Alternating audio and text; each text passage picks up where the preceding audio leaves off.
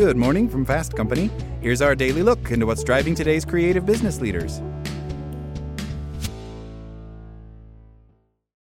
Without the ones like you, who work tirelessly to keep things running, everything would suddenly stop. Hospitals, factories, schools, and power plants, they all depend on you. No matter the weather, emergency, or time of day, you're the ones who get it done. At Grainger, we're here for you with professional grade industrial supplies. Count on real time product availability and fast delivery. Call clickgrainger.com or just stop by. Grainger for the ones who get it done. Want to learn how you can make smarter decisions with your money? Well, I've got the podcast for you. I'm Sean Pyles, and I host NerdWallet's Smart Money Podcast.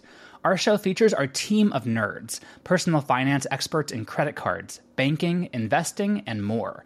And they'll help you make the most of your money while cutting through the clutter and misinformation in today's world of personal finance.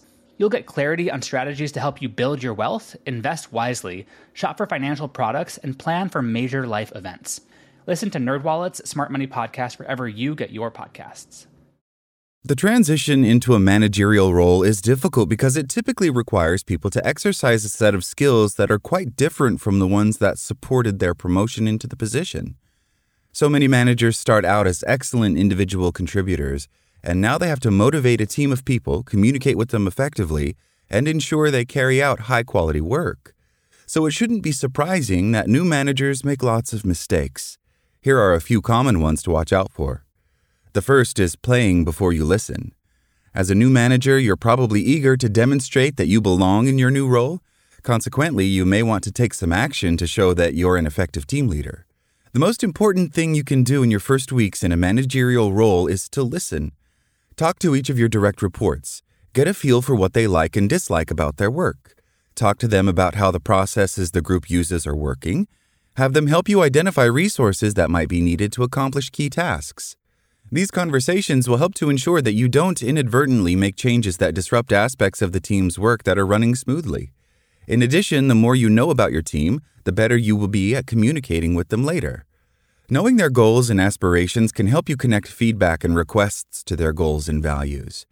Finally, by listening to your team members, you take a step toward building trust by respecting their knowledge and experience. The next mistake is not accounting for individual differences. New managers typically construct their feedback to others based on what they would have wanted to hear in the same situation. They use their own experience as a model for how to influence the behavior of others.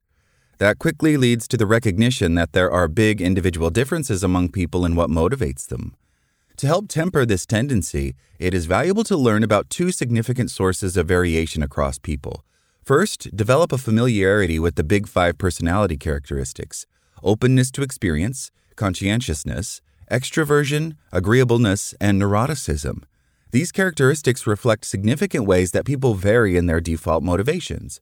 As you learn about these characteristics, you will become more aware of ways that people differ from you, which can help you predict how they will react to situations and feedback. Second, familiarize yourself with key differences in values among people.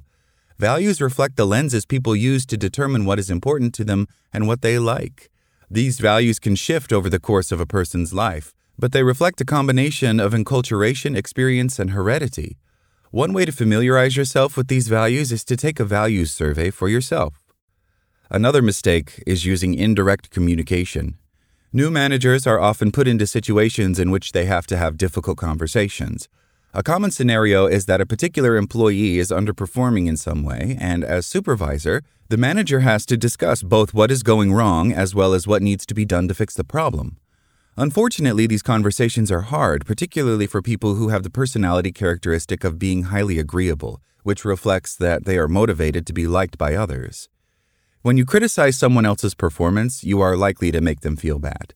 You may also find that your criticisms are met with resistance. To avoid negative reactions, it is common to talk around the problem, like when the criticism is placed between two fluffy slices of compliments. You may find it hard to give a crisp statement of your concern, and so you talk about it abstractly. These strategies make the initial conversation easier, but they don't help your supervisees to know what is wrong or how to improve it. Instead, adopt the XYZ statement. You did X, it caused Y, and in the future I would like you to do Z. This formula is nice because it contains a clear statement of the problem and its result and suggests an alternative approach for future situations. By focusing on clear actions and consequences, you also avoid talking about other people's motives, which is often a trigger for them to get defensive. Finally, many organizations provide training for new managers to help them develop these skills as supervisors.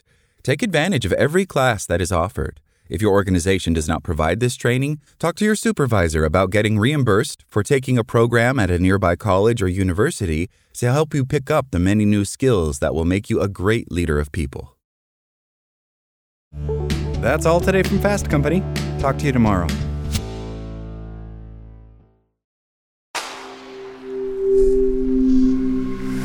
Spoken Layer. Without the ones like you, who work tirelessly to keep things running, everything would suddenly stop. Hospitals, factories, schools, and power plants, they all depend on you. No matter the weather, emergency, or time of day, you're the ones who get it done. At Grainger, we're here for you with professional grade industrial supplies. Count on real time product availability and fast delivery. Call clickgrainger.com or just stop by. Grainger for the ones who get it done.